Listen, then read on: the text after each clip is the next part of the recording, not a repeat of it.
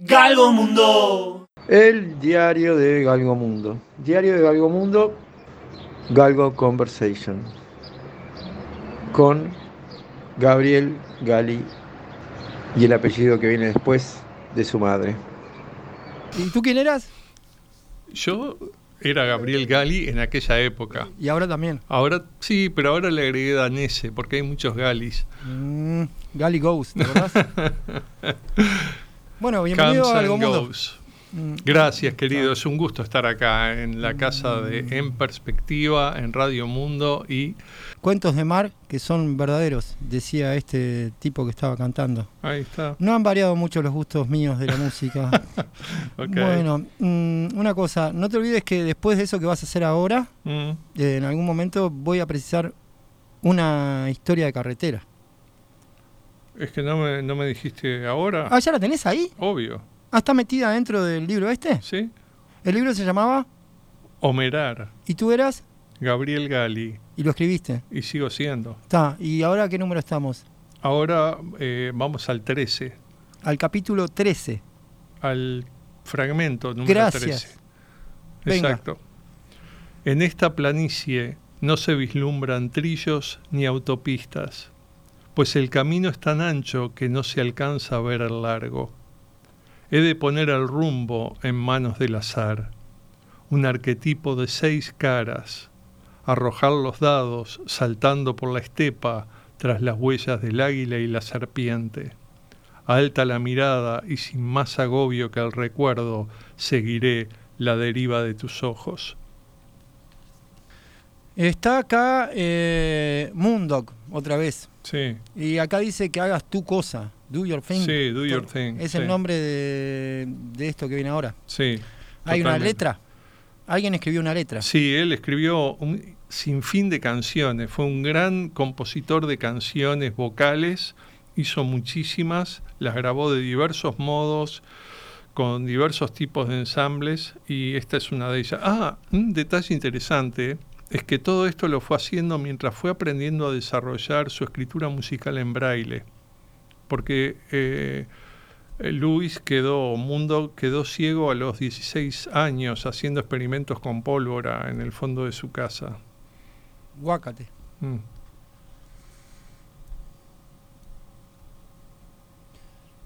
Este es el mismo, ¿no? Do your thing.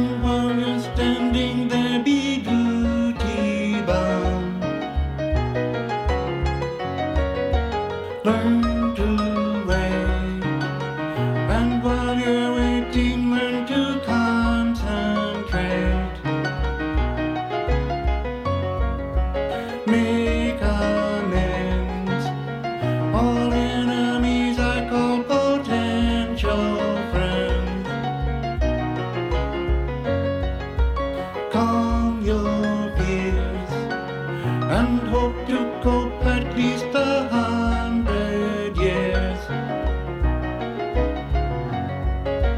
Make your mark, if need be.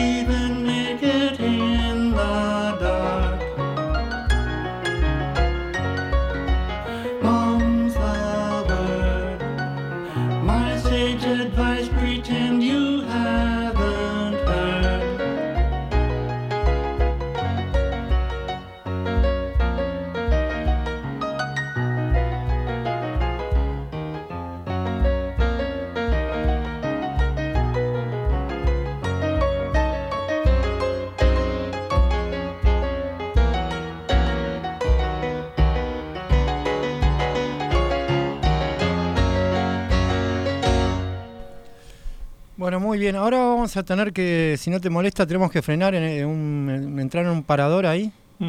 Pues los pasajeros, alguno capaz se quiere bajar, tiene algo que hacer. ¿Cómo no? Bueno, gracias. Entonces, eh, vamos a aprovechar esto para que yo te pregunte algo bastante simple, Mm, creo. ujú.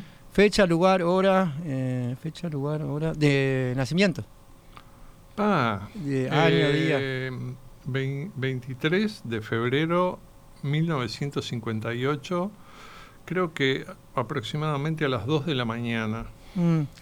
Eh, ¿Te, dice, sanatorio. te dice algo eso? Sí, me dice pilas de cosas. Ah, mira. Sanatorio, hospital. Eh, sanatorio eh, Círculo Católico de Obreros, ahí Mm. en Soriano y Minas. Bueno, eso me dice más todavía. Y sí, la dirección exacta. sí, sí, el nombre de la mamá Leslie María Danese, y el papá. Pablo Rubén Gali. Sí, eh, y tú sos el primero, el segundo, hay más. Yo arriba. soy el primero y está mi hermano Rafael, el doctor Rafael Gali. Justo llamó ahora, en este momento. Viste que le corté el teléfono porque estamos en vivo. Entonces, ¿qué dijiste? ¿Que tú eras el primero? Eh, sí, Ahí va. exactamente, ¿Y fui el primero. ¿Y después vino? Después vino Rafael Y hasta ahí. y hasta ahí. Y ahí Bien. paramos.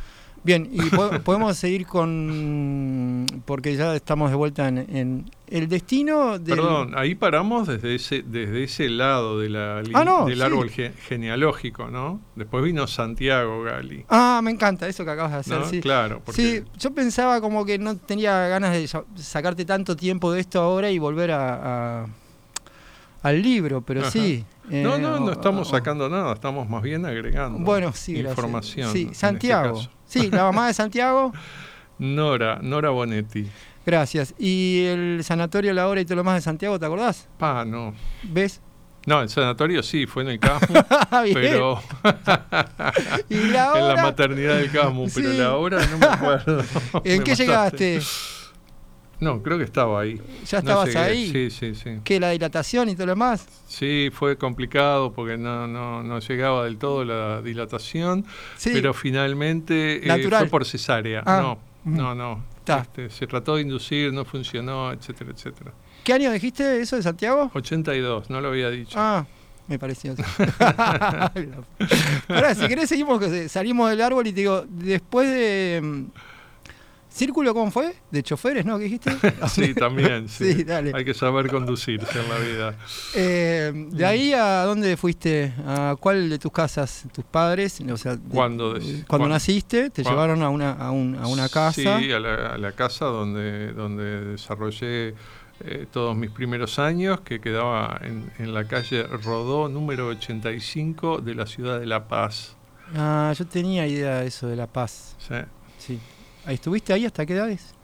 Y bueno, la primera vez que, que me fui así por un tiempo largo fue a los 16 años que me fui a vivir un año a Estados Unidos con una beca que me había ganado de American Field Service, con lo cual me compré la Gibson que todavía tengo y formé mi primer banda de rock. Y, pero, pero no, no estudiaste rock. No, no estudié rock. No, ¿Qué estudiaste? La No. parte... eh, No, ahí hice el, el- el high school, el, el senior year. Em, y, ta, y me, me dediqué a, pasarla bien, a leer a, a Borges. Curiosamente, le, conocí a Borges en Estados Unidos. Se podrá creer, obviamente que había oído el nombre, pero no, fu- no fue, no fue sino hasta, hasta una vecina, eh, Kureishi se llamaba, era una... no, mentira, se llamaba Kureishi. sí, era ¿De Hanif? No, no, no era. Eh, La mamá de Hannibal. era muy, muy- era una, era una familia de mm, húngaros que habían vivido en este mm, en Argentina, hablaban bastante bien español y vivían eh, a casa por medio de donde yo estaba, que era un lugar muy muy lindo, unas colinas este, muy verdes en verano este, y blanqueadas por la nieve en el invierno. Y junto estaba, estaba la casa de los Pienkowski, que era donde yo vivía. Al lado vivía el doctor Kureshi, que era un, este, un doctor pakistaní, muy amable. Y al lado estaban los húngaros. Y, nos llevamos todos bien de bien, ¿no? Todos los vecinos, gente muy interesante toda. Eh, la familia donde yo vivía eran, era el, padre Arthur, era un ingeniero químico, que, investigador de la... Corning Glassworks, que que, donde desarrollaron, por ejemplo, la fibra óptica, que en ese momento estaban en, el auge de, de- ese desarrollo tecnológico. También habían patentado los lentes fotocromáticos, desarrollaban, desarrollaban desde, desde vajilla hasta em, lentes súper sofisticados y, y espejos para telescopios y demás.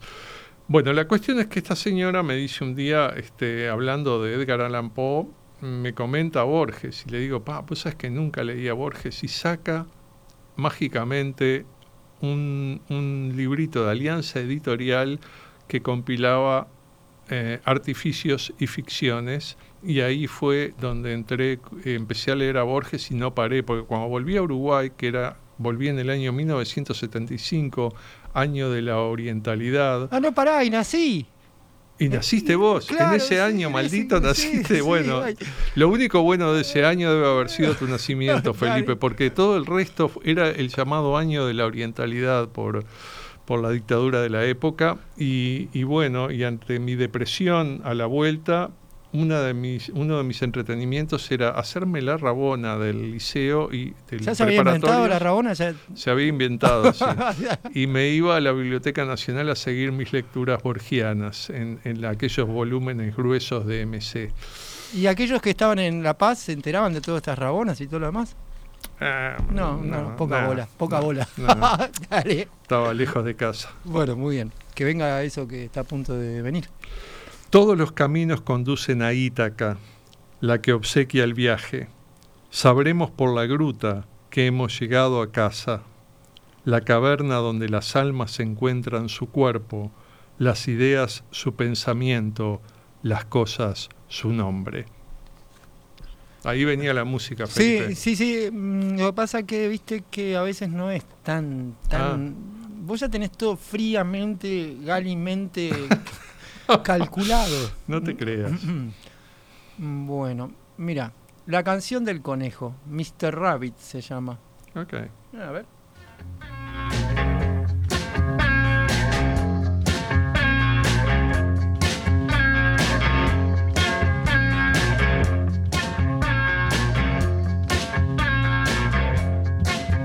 Mr. Rabbit, Mr. Rabbit, your coat is mighty gray.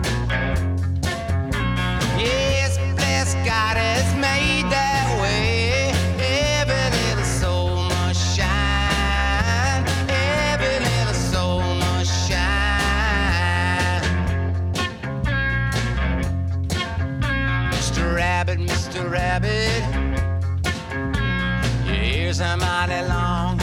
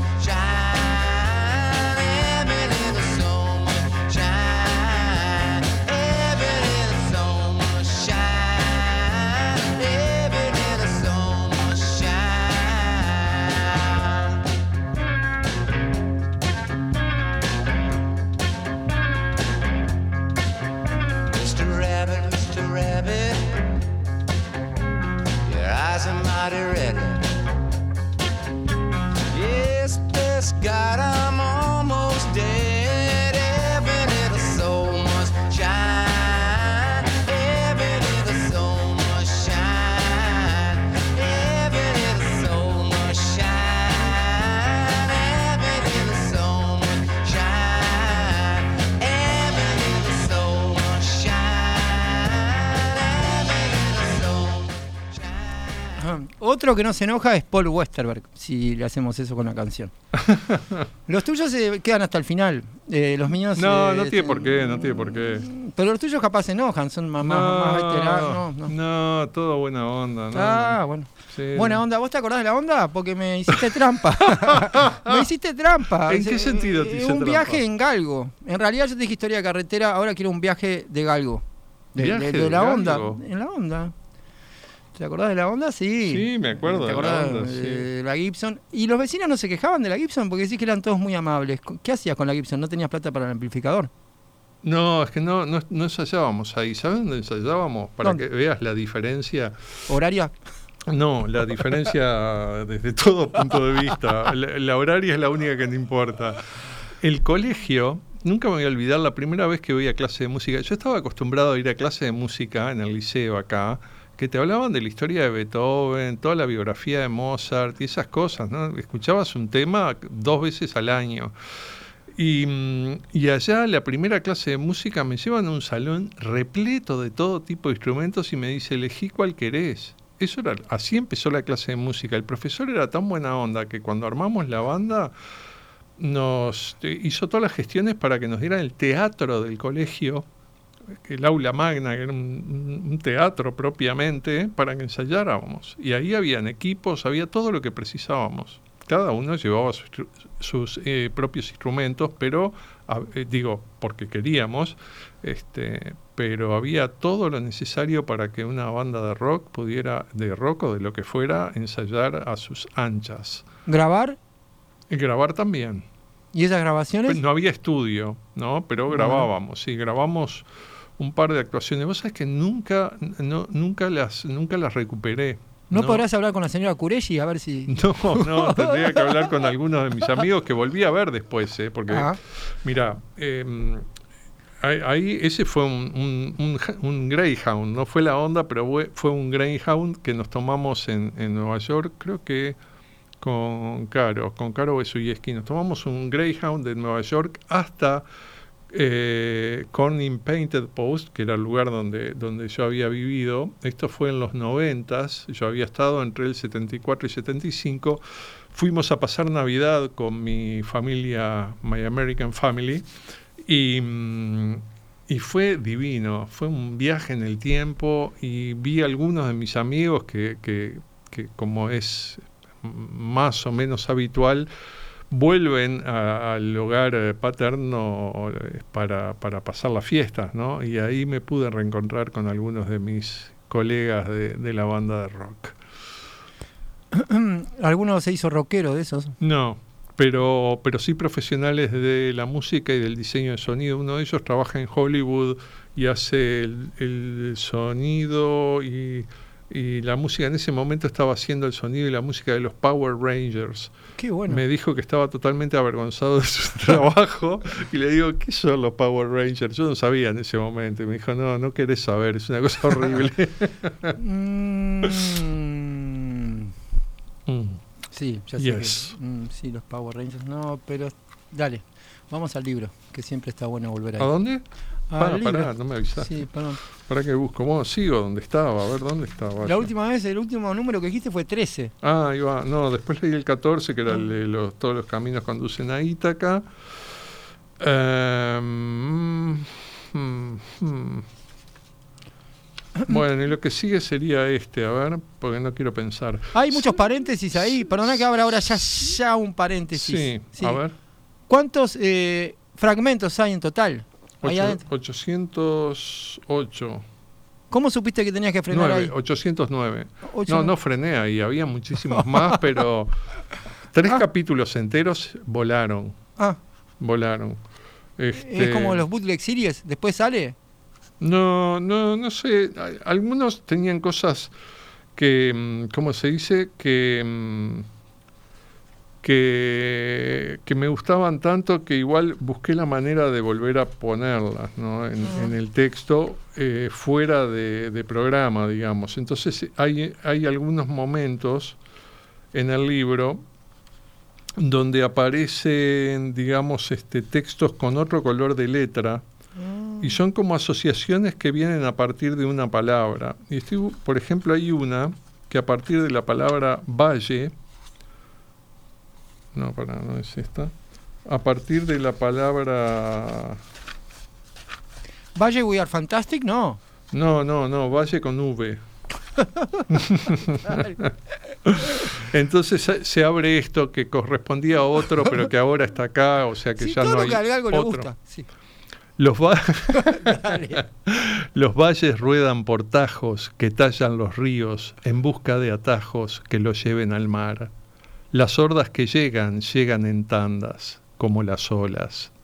Vienen de lejos en busca de pasto, mamuts y electricidad. Avanzan por la orilla del tiempo y trepan contracorriente hasta encontrar un origen más angosto. En el camino van perdiendo las garras y el hocico como animales enloquecidos que se dirigen erguidos hacia la humanidad. Qué apurado que estaba Calabrese, ¿no? Mirá. Purple Rose. ¿Me mandaste esto? El avión vino- Yes. venía con esto.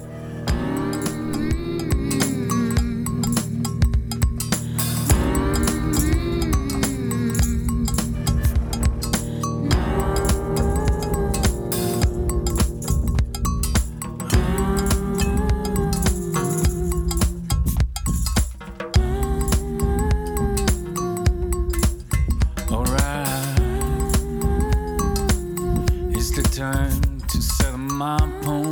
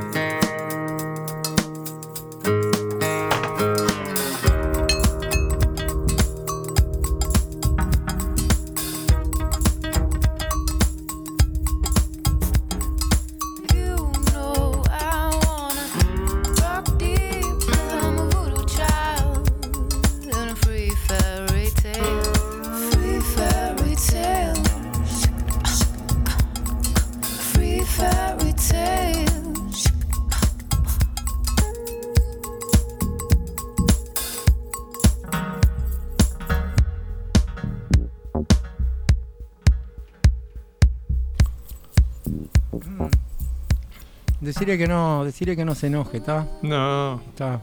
pasa nada, es un amigo. ¿Sí? ¿Es amigo? Sí, total. ¿Cuándo lo conociste? ¿Dónde? No, no, lo conocí hace años. Ah. ¿Calabrese? Sí, Pero ¿y qué? era de mi pueblo, Allá en... ¿En cuál pueblo? era un pueblo. ¿Qué ganas de no decirme qué pueblo? Los valles son el refugio que añora la historia cuando sueña con abandonarlo todo, olvidar la guerra y recostarse a descansar. Sí, me imagino. Yo estaba descansando y vos ya leíste una vez y yo no tengo ni la canción, lo de siempre. No, sé Bueno, cómo- no está, se puede toma confiar otro, en toma otro. Sí, Yacen ya- a lo largo del tiempo más. que va del llano a la montaña.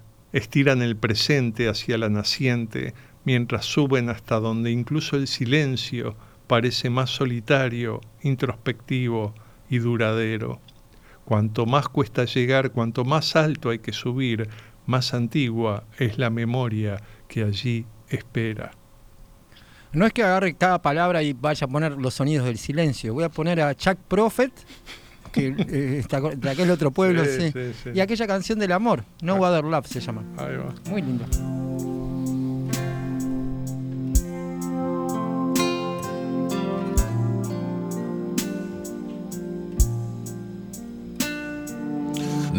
Other love. Mama, I'm flying. No other love.